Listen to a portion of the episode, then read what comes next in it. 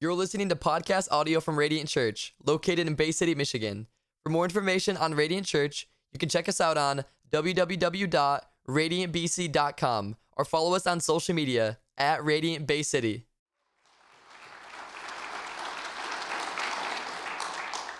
I'm not sure if you've noticed, but our nation and our world is changing around us in this generation right now. And one of the things that's been impressed upon me is the strategies that we used to raise up our young people for Christ 20 years ago are no longer sufficient for today. And it actually demands a greater level of investment into them in the early stages to lay spiritual foundations for what they are called to contend for in their generation. That era of just, just send them to a Christian college and it'll work out fine has passed us by. And many of our plans really are no longer worthy of the hour in which we live.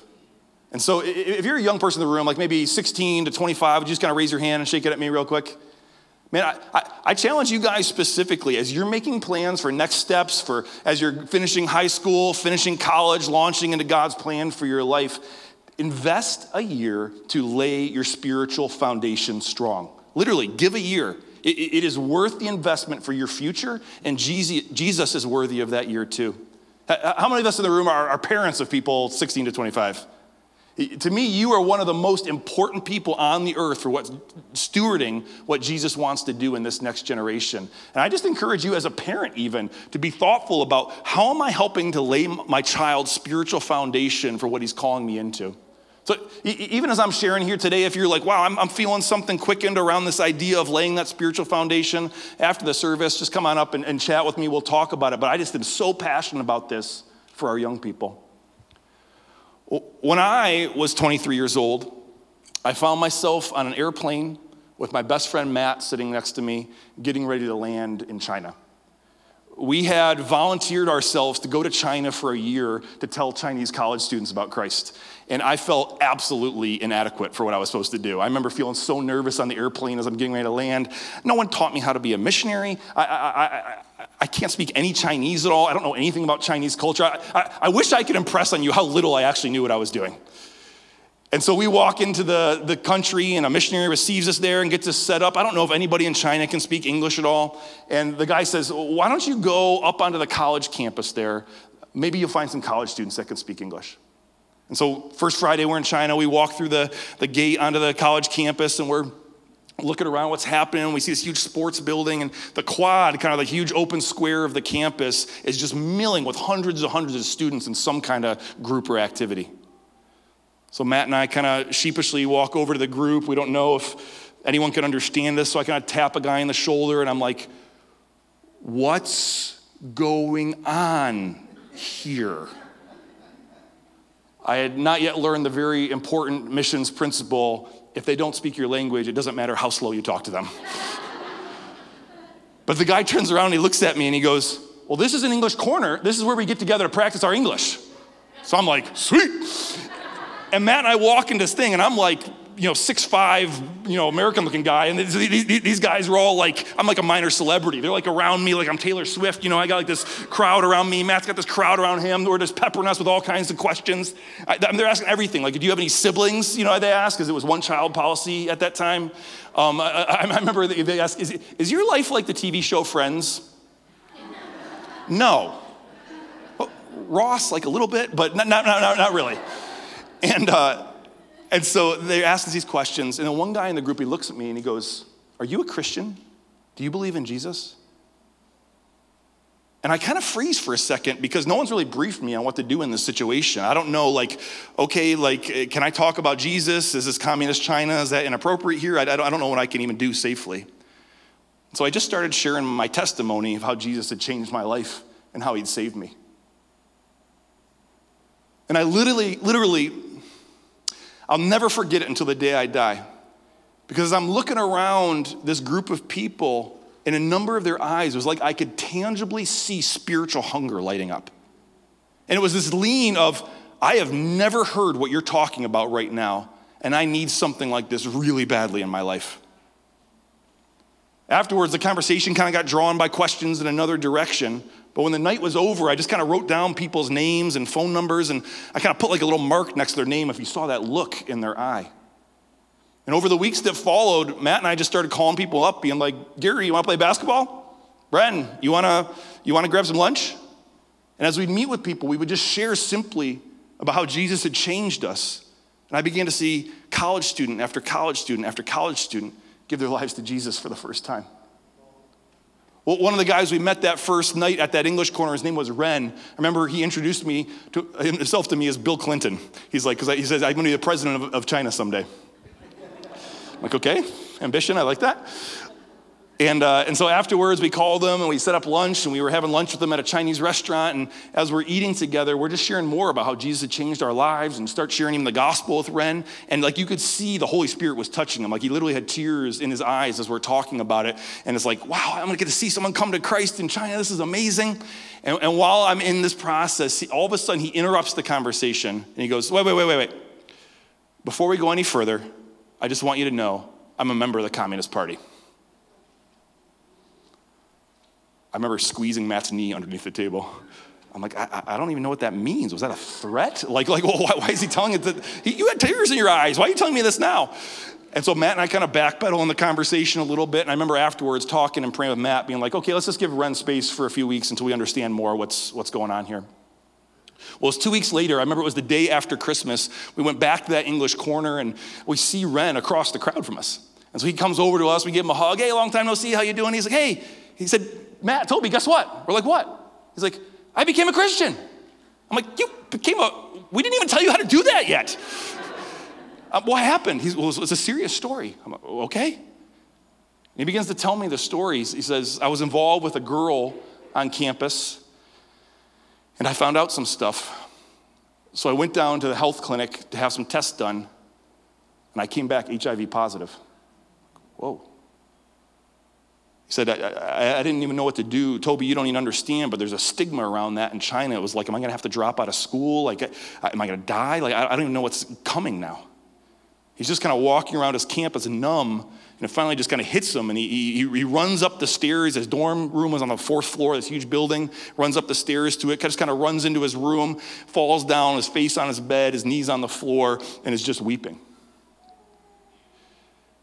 And he said, Toby, while I was crying, I looked up, and through my tears, on my roommate's bookshelf, I saw a Chinese Bible. And I remembered what you told me about Jesus. He said, I didn't know what to do. I, I, I went over, my roommate wasn't a Christian, he was just a religion major. As I, I just took the Bible off the shelf and I didn't know what to read or what would help me. He says, You won't believe this. I, I just flipped it open and I looked down, and the words that jumped off the page to me were, You will be healed. Slam that. That didn't fit with anything he'd been told his whole life about God being the imagination of Westerners. So he opened the Bible a second time, looks, the words jumping off the page to him I will heal you. A third time, he randomly opens the scriptures, and it's a verse about healing. He's like, Toby, I didn't know what to do. We hadn't taught him how to pray or anything. So he, he said, I just started making promises to God. He said, If you will heal me and you're real, I will serve you with my whole life. I'm going to tell my family and friends about you. He said, I'm going to change my birth date to today. We didn't even talk about being born again. He got that all on his own. and he had, a, he had a scholarship in school. He said, I'll give my scholarship away to someone who needs it more than me. And so, as he kind of makes his promises to God, just the peace of God descends on the room and comes upon him, and he falls asleep right in his bed.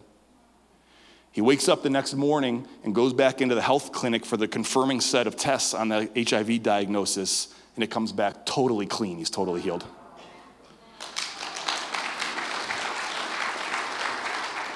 So now he's with me at this English corner. He's like, I'm going to follow Jesus with my whole life. I'm going to tell my family and friends about him. I got a new birthday. I just have one question Do I have to give my scholarship away? I'm, I'm, I'm, that was between you and God, Brent. I don't even know. You know? And, uh, and I walked away from that meeting and I felt at a way I'd never felt before just how far Jesus is willing to go to bring one of his lost sons back home. I, I, felt it at a deeper part of my being than I understood just how extravagant his love is for every one of his lost kids that's out there. I mean, think about it for a second. For Ren to meet him, he had to send these two bozos to the other side of the planet but to even have the conversation over a bowl of noodles. And then God had to reach down from heaven himself and break the laws of probability that Ren could open the Bible three times and find something that spoke to his need and his heart and where he was in that moment. And then as his heart turned towards the Lord, the Lord needed to literally reach into the body that he created, take what was the most feared disease at that time, and turn it inside out and heal him all the way through his whole being, just so Ren could come back home to his father. There is no limit there is no limit to how far he will go to bring one of his lost sons back home. There is no limit to what he will do to chase down one of his lost daughters that he could have relationship with them. And here's the absolutely wild thing. You don't have to go to China to experience how much God wants to bring his lost kids back home. He wants to teach each of us right here in Bay City. Because all around you, you have neighbors, you have family, you have friends, you have coworkers that God cares about just as much as He cares about Ren. And if He would go that far just to bring one back home, what would He do for my whole family?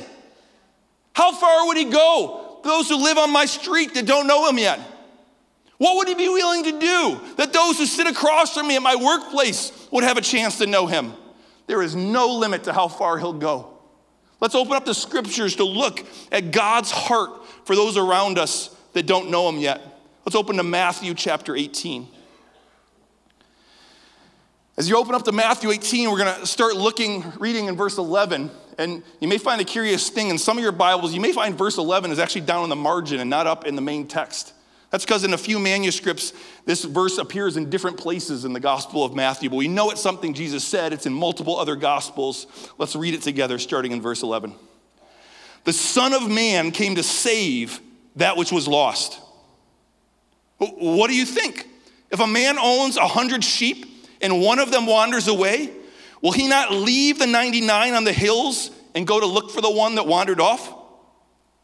And if he finds it, truly I tell you, he is happier about that one sheep than about the 99 that did not wander off. In the same way, your Father in heaven is not willing that any of these little ones should perish. Well, it starts off telling us the, the Son of Man came to save that which was lost. We, we, are from Rochester, New York, originally near Buffalo in Western New York. And one of the cool things about Rochester is it has one of the best children's museums in the whole world. It's called the Strong Museum of Play. It's just absolutely amazing, really fun for kids to go to. And so when we lived there, we had a membership. We'd bring our kids all the time. It was about half an hour from our house.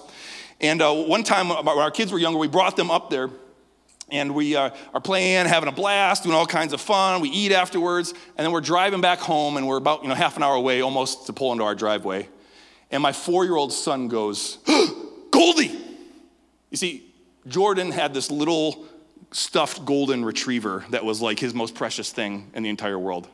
And in that moment, he realized he had brought it into this museum of play, and he had left it there. Now, this is like hundreds and hundreds of people are in this thing every single day. And so we're like, okay, you turned it, you know, turn around, basically drive half hour back up to the place. And we go in and we say, hey, my son left this thing here. And we're looking, there's just hundreds of people in and out, in and out. And we're like, this is not going to go well. And so we gather all the staff and they're searching in all the ball pit, you know, in all the different places all over this whole thing to find this thing. And after about 15 minutes, one of the staff people comes out and he's holding Goldie. And he brings it and he gives it to my son, and Jordan squeezes it and grabs it, and we go home happy. The first time we went up there, we were just going to have fun. But the second time we went to the Museum of Play, it was for a purpose to save that which was lost.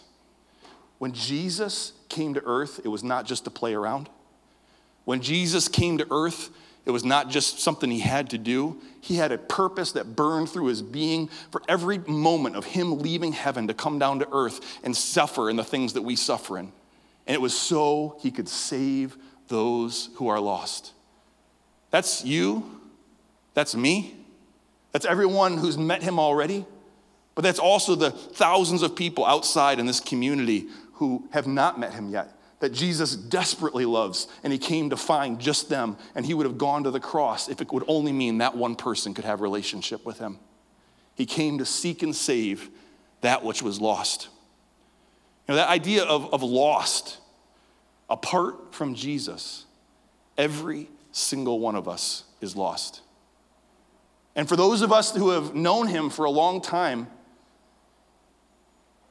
we can forget that a little bit sometimes, can't we? Sometimes I forget just how broken I was as a high schooler and how absolutely lost I was until Jesus broke into my life and rescued me. And for those of you here that, that know him, sometimes you just forget a little bit just how lost we were without him. And the more dangerous part of that is it makes us unaware of just how much those around us who don't know him yet actually need Jesus. When I, I, I was born in Western New York, and so by birth, I'm a Buffalo Bills fan. And that was basically 25 years of torture growing up. Probably something like being a Lions fan. But things have turned around for us all now, haven't they? so I, I, grew up and, and, I was a Bills fan. And, you know, so my, my, my, Bills, they lost last week to the Chiefs, and so they're, they're out of the playoffs. And so from now on, the rest of the way, I'm officially converting to a Lions fan for this year. and so if you true believers would allow this Gentile to be grafted in for the next three weeks to be a part of what God's doing and this miracle that's happening across the beautiful state of Michigan, I'm beseeching you to let me be a part. Um, so when, when, I was, I think I was 10 years old, I went to my very first Buffalo Bills game. When my parents took us, my family was there, we had a bunch of friends with us too. And so we're coming into the game, and as usual, the Bills are losing. And as it gets to the fourth quarter, the Bills, as usual, are losing badly. And so people start exiting the stadium. And so I'm watching, my family's keeping us there still, and I'm watching all these people leave, and it was a week where they handed out commemorative Buffalo Bills cups. And I'm just watching all these people get up and leave and leave their absolutely amazing plastic Buffalo Bills cups all over the stadium. And in my 10 year old mind, this is a sin against humanity. And so I just kind of walked away from my family and walked down into the stands a little bit, and I just started picking up all these cups that people left behind. You know, it's like, wow, Thurman Thomas, dump out a beer. Wow, Jim Kelly, dump out a soda. You know, and I'm, I'm just collecting all these cups. And so I, I, get these cups, and I got them. I got a huge stack, and I'm going, I'm just having my fun old time getting all these players.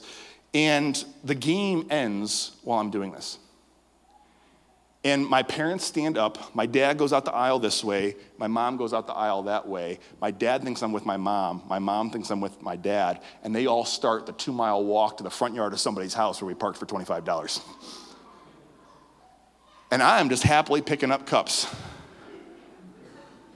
And at some point, I realize the game is over. And I look up, and my family's gone. First, I kind of play it cool. Um, maybe I'm just not looking at the right place. And so I kind of find the right tickets and I go, and yeah, my family's definitely gone.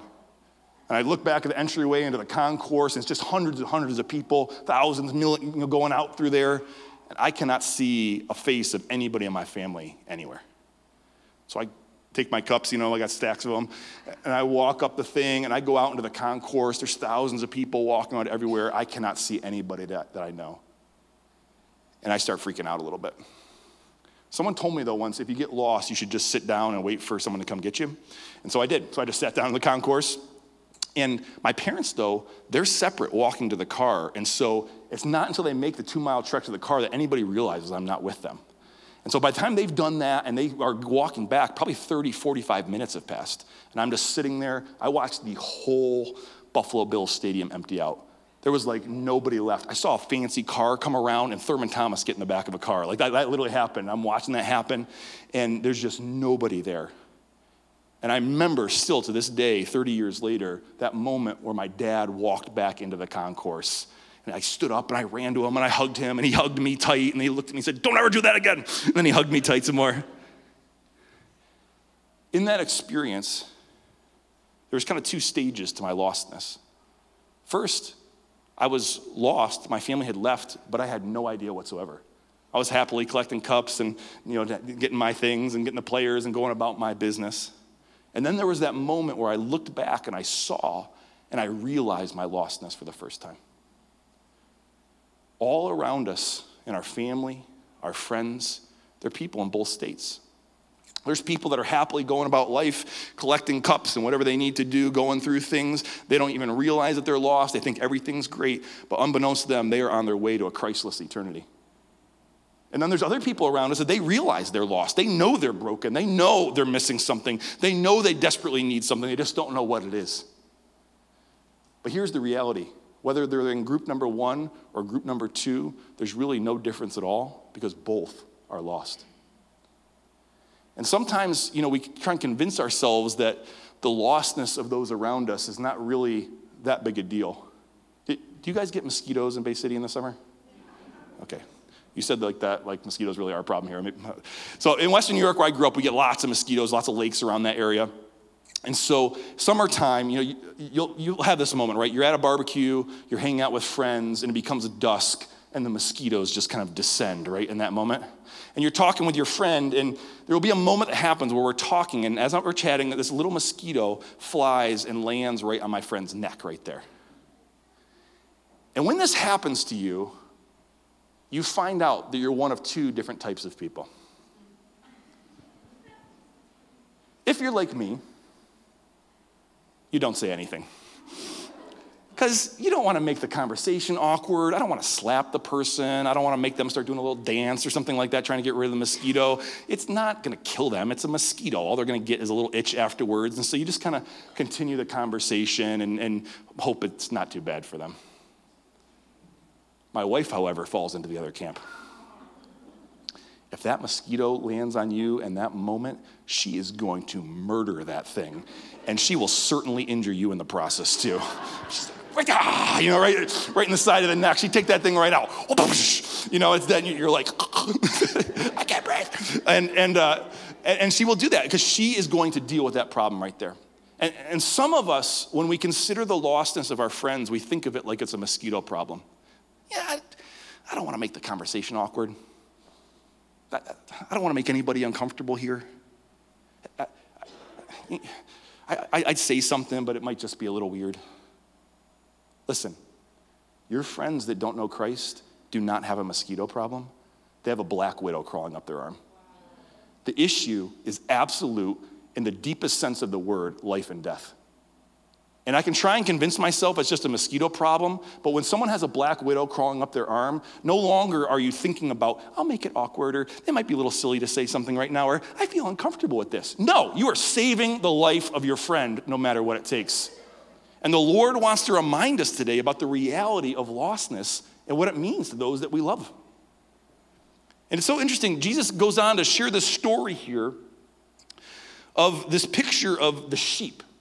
And the way he says it is always interesting to me. Let's read it again. He says, What do you think? If, if a man owns a hundred sheep and one of them wanders away, will he not leave the 99 in the hills and go to look for the one that wandered off? And the way he says it, you can tell that everybody listening to him is like, of course, Jesus, that's exactly what we'd do. But when I read it, I'm like, no, that's not what I would do. I would stay with the 99 sheep. Like, why are you leaving your 99 sheep to go try and find one that wandered off? You're going to risk so much more than you can possibly save. Because I don't think like a shepherd from the first century. But when you study and look at what's going on in the situation, it becomes more clear. For one, for a shepherd in that time period, their sheep are their treasure. Like they literally are their life savings. There's no bank, there's not cash, he doesn't have gold stored up somewhere. This is his future. This is his treasure. This is what he has spent his entire life on. And so losing a sheep is not like, ah, oh, that's just like one of a hundred animals or something like that. It's like, this is like losing a big part of my life savings when one of these animals wanders off. It's precious to him. But it's not even just precious to him. It's, it's, it's personal to him.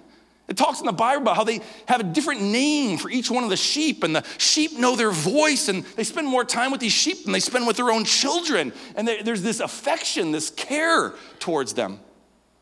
But at the same time, the shepherd understands the danger of what's happening in this situation.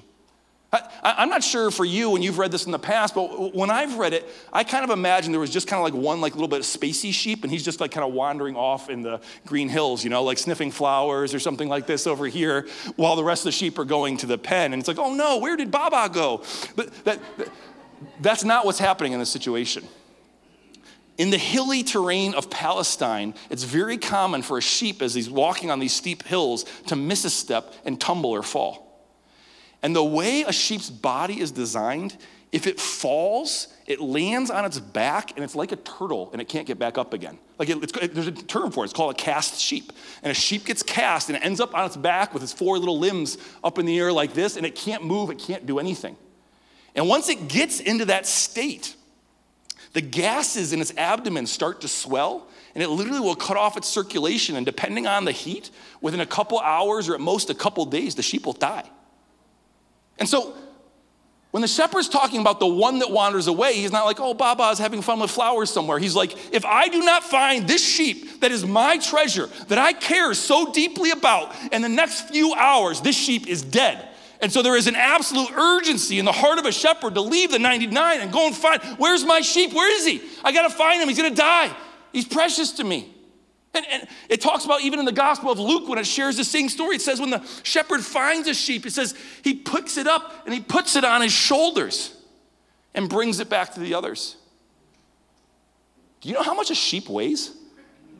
A small breed is like 175 pounds. A big breed is like 250 pounds. And I mean, let's just do the math here for a second. If I'm picking up a sheep and putting it on my shoulders, what part of the sheep is touching me? All the yucky stuff on the underneath. All that pee and poo and all that kind of stuff is getting pressed with 20, 250 pounds of force into my clothes, my neck, and all over the hair on my head. I don't even know if I'd do that for my own kids. But the shepherd will do it for the sheep. What is the picture? This one is so precious to me. I would pay any price. I would do whatever it took that I could rescue it and bring it back home. And the scriptures say that this is how God thinks about every one of us that we are so precious to Him. We are His treasure. We are the most valuable thing on earth to Him. That we are, He knows our name. He calls us by name and cares for us. He would do whatever it took. He'd take us in all our mess and put us upon Himself that He could rescue us. And He sees the danger that we're in. But the scriptures don't just use this picture of sheep, it also talks about this idea of us being like his lost sons and daughters. I can't fully imagine what it would be like to lose a son or a daughter, but I understand the feeling a little bit. Later on, when we lived in China with our kids, one time I took our kids, our three oldest, um, the youngest was a baby, and I took the three oldest to play at this playground that was like in this big walking mall in the middle of this city of like 10 million people in China. And so we go and we play. It's a really cool playground. They're playing, and I'm watching the three of them. And an awkward thing happens when you start to have more kids that at some point you cross the threshold where you have more kids than eyeballs, and it's like a little hard to keep track of them. And so I'm watching what's happening. There's Maya I play playing, Eva, there's Jordan going down the slide. Okay, there's Maya, Eva. Okay, little Jordan's on the monkey bars now. There's Maya, there's Eva. And I, I can't see Jordan. I stand up from the bench I'm sitting on and I kind of try to get a different angle around the big playground. I can't see him. It's not in the slide. It's not in the tunnels. I start calling out a little bit. Hey, Jordan. Jordan, where are you, buddy? Jordan? I grab my and Eva. Have you seen Jordan at all? They're like, they're like, no, we don't know where he is. I'm sitting on the bench. Jordan? Jordan? I grabbed a Chinese security guard and I said, Hey, have you seen like a little American boy like this tall? He's like, I don't know. Help me look. And so he helps me look and we're running. And now I'm going to all the stores. And I mean, on this side of the playground is a crowd of thousands of people. On this side of the playground is a crowd of thousands of people. And there's all these stores and the malls. So I'm running to all these different clothing stores. Hey, have you, have you seen a little American? Jordan! Jordan, where are you, buddy? Hey, Jordan! Jordan, where are you? Jordan, have you seen a little boy? I'm grabbing people in the crowd. Have you seen a boy? I'm going to the stores, grabbing, working. Have you seen a little boy? And I'm crying out over the place and I'm searching. A whole bunch of security workers are looking with me. And we search up and down this whole mall through the whole crowd, everything we know to do, and we cannot find him anywhere. And I cannot describe for you the feeling of coming to, I did all the searching I can do, and somebody took my son. The absolute devastation of some part of me literally feels like it's dying inside right now because my boy is gone. And I literally just went back to that bench where I started and slumped down. There was nowhere left to look or anything. I didn't know what to do. Finally, after a minute, I stood up. I just tried to look in some stores again to do something helpful. And I went in this restaurant, and this old grandpa goes, and I go up the second story of this restaurant, and Jordan's sitting on the floor playing with these other Chinese kids. I ran over, I picked him up, I squeezed him so tight. Don't ever do that again. squeezed him tight again.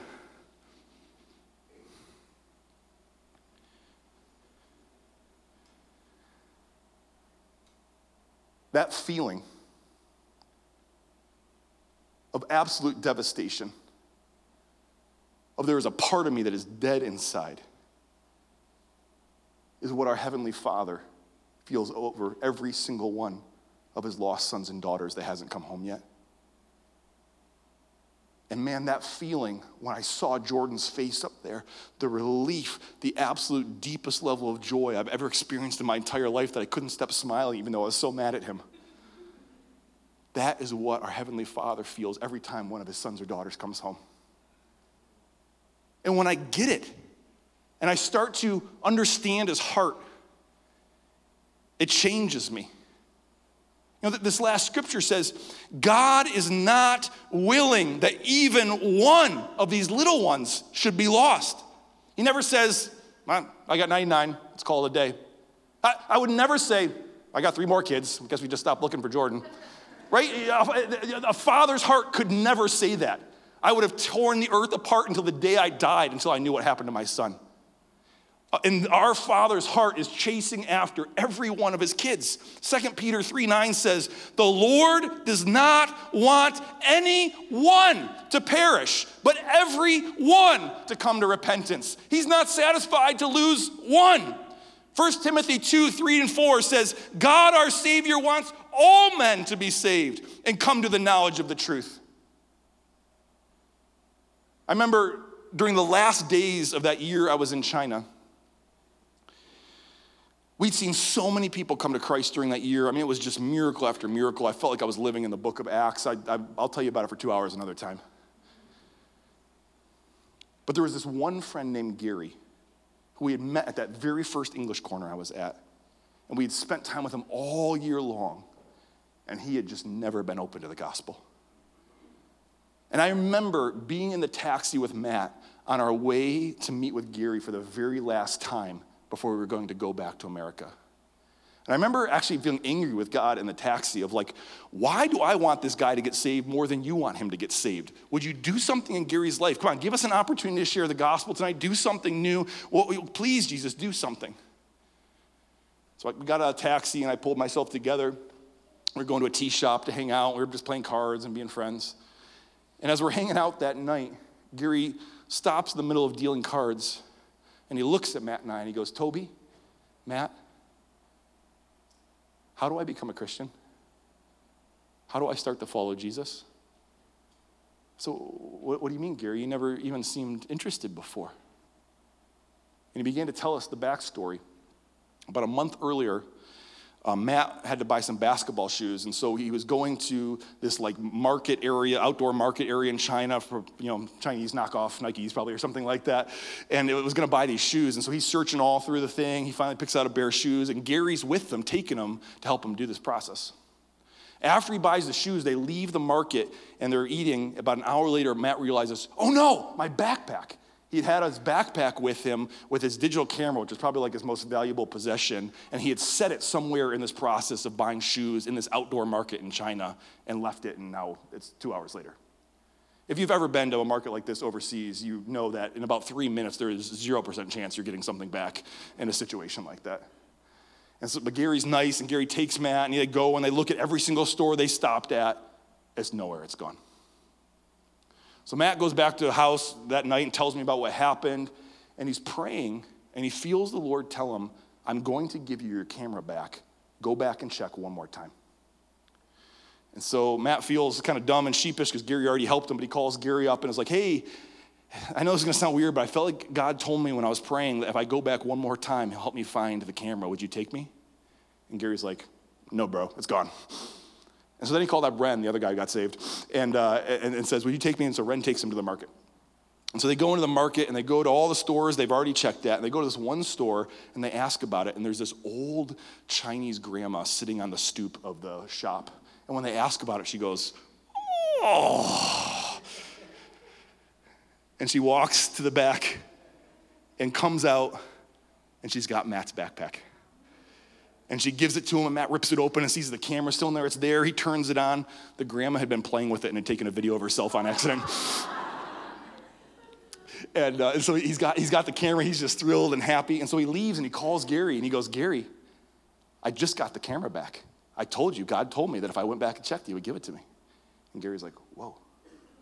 So that night, Gary is with his girlfriend and he's talking to her about what's happening. They're having a last dinner because the next day, uh, his girlfriend is going to have this huge exam that basically determines can she get into graduate school, kind of determines what her future career will be. This is how the Chinese system works. It's like all the pressure of 10 years around this one day test. And so, having a last dinner kind of to celebrate before that, and he tells her this story about the camera being found. And Gary's like, it was impossible. This was a miracle. I'm like starting to wrestle with is God even real? The next day, his girlfriend goes in and she's taking this huge, incredibly high pressure exam. She gets like an hour into it and is right in the middle of a test session, and all of her sudden her stomach starts feeling terrible. And even though this test is happening right now, she has to call a proctor over and get to a bathroom right now. So they take her out to the thing and get her in the bathroom. She goes in the bathroom stall and has, let's call it an explosive experience. Just absolutely feels terrible, disgusting, is under tons of pressure because she's got to get back this test right away. The time's ticking away literally on her future. And she looks over, and there's no toilet paper in the bathroom. She is like hyperventilating now, doesn't know what to do. And all of a sudden, she remembers this story of Matt's, of Gary's friend Matt, who prayed and God gave him his camera back. So while she's sitting on the toilet, she goes, God, I don't know if you're real. But if you're real, I really need you right now. I kid you not. A roll of toilet paper rolls under the stall wall.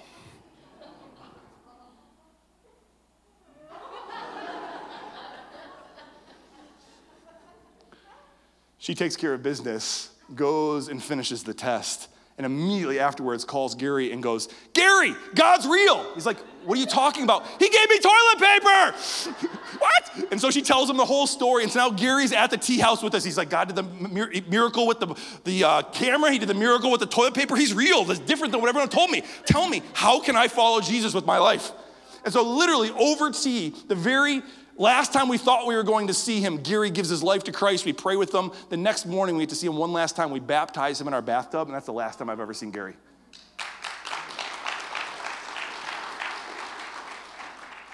And I was taking the taxi back to my house, my heart was just erupting inside of me because I just was struck at such a deep level again.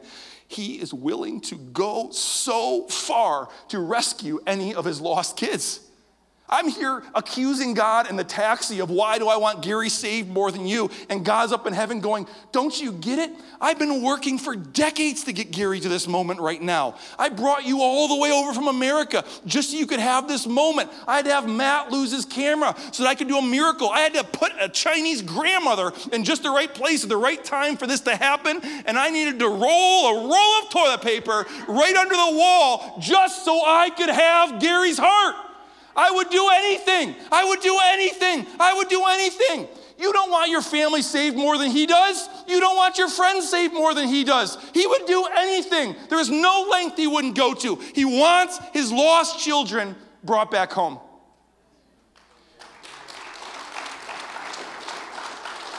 His greatest joy is one of his lost kids is found. And the greatest gift we can give our Father is to help rescue his lost sons and daughters. The very first time I was getting ready to share that story about losing my son Jordan with a group of people, I wanted to make sure I had the details right. And so I called my oldest daughter, Maya, into her bedroom and I sat down in a little armchair that was there and had her kind of climb up in my lap. And I felt a little embarrassed about it even as I was doing it. I was like, hey, Maya, do you remember that time when daddy lost Jordan?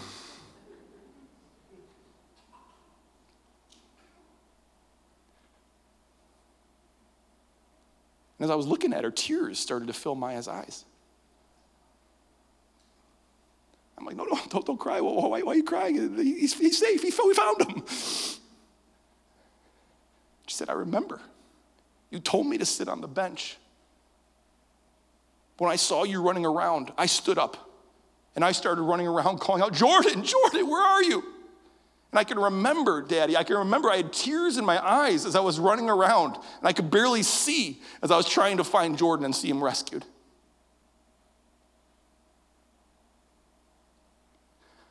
My daughter had so felt my heartbeat. She'd so felt my desperation in that moment that she got up and she was searching with me. And she so was in tune with what I felt about my lost son that she literally had tears in her eyes as she was doing it.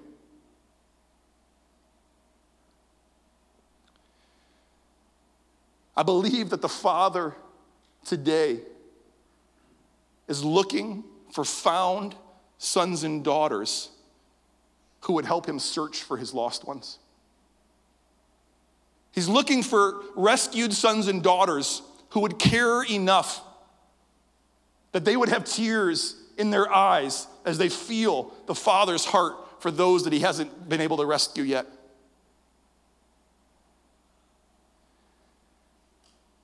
And as my heart, even fresh today, is just turned inside out by this, you know, the question erupts in our heart okay, Lord, I want to be a part. I want to know your heart like that.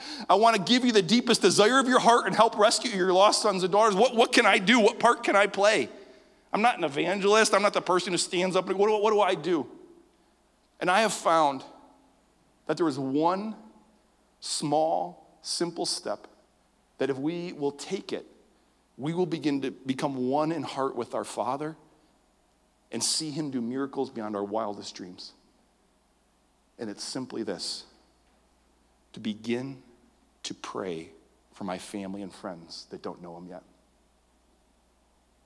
You know, I hear that idea and I can immediately feel guilty. I don't pray enough. I can't, I can't do it. I'm not talking interceding for an hour. I'm talking if you just started praying for two minutes every day, this really simple prayer Lord, today would you open the hearts of the people around me? And would you give me open doors to share with them? I know what it is to try and jam Jesus in a conversation and feel so awkward to try and do something like that. I'm not talking about that. I'm talking to ask Him to start opening doors in conversation. If you will pray that simple prayer, you will find people sharing their hearts with you. You will find people that start coming to you to ask you questions about Jesus, and He will open the doors and He will open the hearts if there are sons and daughters that will ask Him to. And so I want to challenge us to just take a really practical step today. If you're moved in your own heart of like, okay, I actually want to do this, I'm in, I, I, I, Lord, I want to have your heart. I want to join with you in what's most important to your heart. Just pull your, your phone right out of your, your pocket there. Most of us here have a cell phone probably in our purse or our pocket, wherever it is. We don't ask you to do this in church very often, you know, so this is your moment right now. If there's something in you that says, I want to be a part of helping them find his lost sons and daughters, I want to start to pray, even in my weakness in that area. Here's what we're going to do I want you to set an alarm on your phone. You get to pick the time it could be seven in the morning, it could be at nighttime, it could be whatever you think is best. But to just pick a time where an alarm goes off every day, it buzzes in your pocket or beeps at you, whatever you prefer. And when that goes off, I want you to just, for two minutes, ask the Lord for those two things. God, would you put open hearts in the people around me today? And would you give me open doors to share? That may feel like a scary prayer for you, but if you pray it, it will literally turn your life upside down. And not in a way where you have to force it or you have to be awkward or anything like that. God will begin to do the work because there is no limit to how far He'll go. If He can do miracles and roll toilet paper and all that kind of stuff, He will do that same kind of thing in the lives of your family and friends if you will just partner with Him by asking. I really felt as I was driving here this morning that there was another group of people in this room too. Which is as I'm sharing today about all this stuff and I'm talking about people who are lost and things like that, you're just having this feeling inside of like, crap, I think that's me. I, think I'm lost. I think I'm far from God. And this may be your first time here today, or you've been coming for a few weeks, or maybe it's your first time back in a long time. And you've been feeling inside that because you know you've wandered, because you know that you've gone astray, that God hates you, or that God doesn't want you back, or that He's hoping you don't return. And I hope this scripture was for you today, that you would understand that when you wandered away from God, if it's even possible, it actually made God's heart love you even more. It says he feels more joy over the one that is found than the 99 that didn't go away. Your wandering actually made the heart of God swell with more love for you. And over all the years of your life, he has been pursuing you and chasing you and wanting relationship with you. And as you're here today, you may have just kind of had it come inside I'm lost, but I want to come back home. I want to be right with God. I don't want to be far from Him anymore. I want to have a relationship with Him. If He actually loves me like that, that's the kind of Father that I need. And so let's just have all of us just close our eyes right now and bow our heads. If you're in the room right now, I just want to challenge you to take a really small step to help start a new relationship with God and come back to Him. If you're here and you're like, it's me, I've been far from God, but it's time for me to come home, and you want that, would you just lift your hand up in the air right now, just for me? Everyone else's eyes are closed. Yep. The people all over the room right now. People all over the room. You're coming back home. It's not, yep, all over the room. You're coming back home. You know you've been far. Don't miss this opportunity right now. There's a chance right now. God's calling. He's searching for you. He wants you. He didn't give up on you when you wandered. He wants you. Let, let, let's all of us just pray together, renewing our commitment to the Lord, renewing our relationship with Him. Just everybody say with me Jesus, I want to come back home. Jesus, I don't want to be far away anymore. I'm sorry that I wandered. I'm sorry that I went astray. But I'm coming back today. Lord, I ask you, forgive me for my sin. I want to start something new with you today. And so I'm committing in my heart that I'm going to trust you. I'm going to follow you. And I'm going to love you. If you love me as much as Toby says, then you're going to help me with every step of the way. Thank you, Jesus. Amen. All over the room, people coming back home to Him today. God is doing something special among us. He loves each of you so much, and He loves each of us outside of this room that doesn't know Him yet, too. Let's start to pray. Open doors and open hearts. Pastor Marco.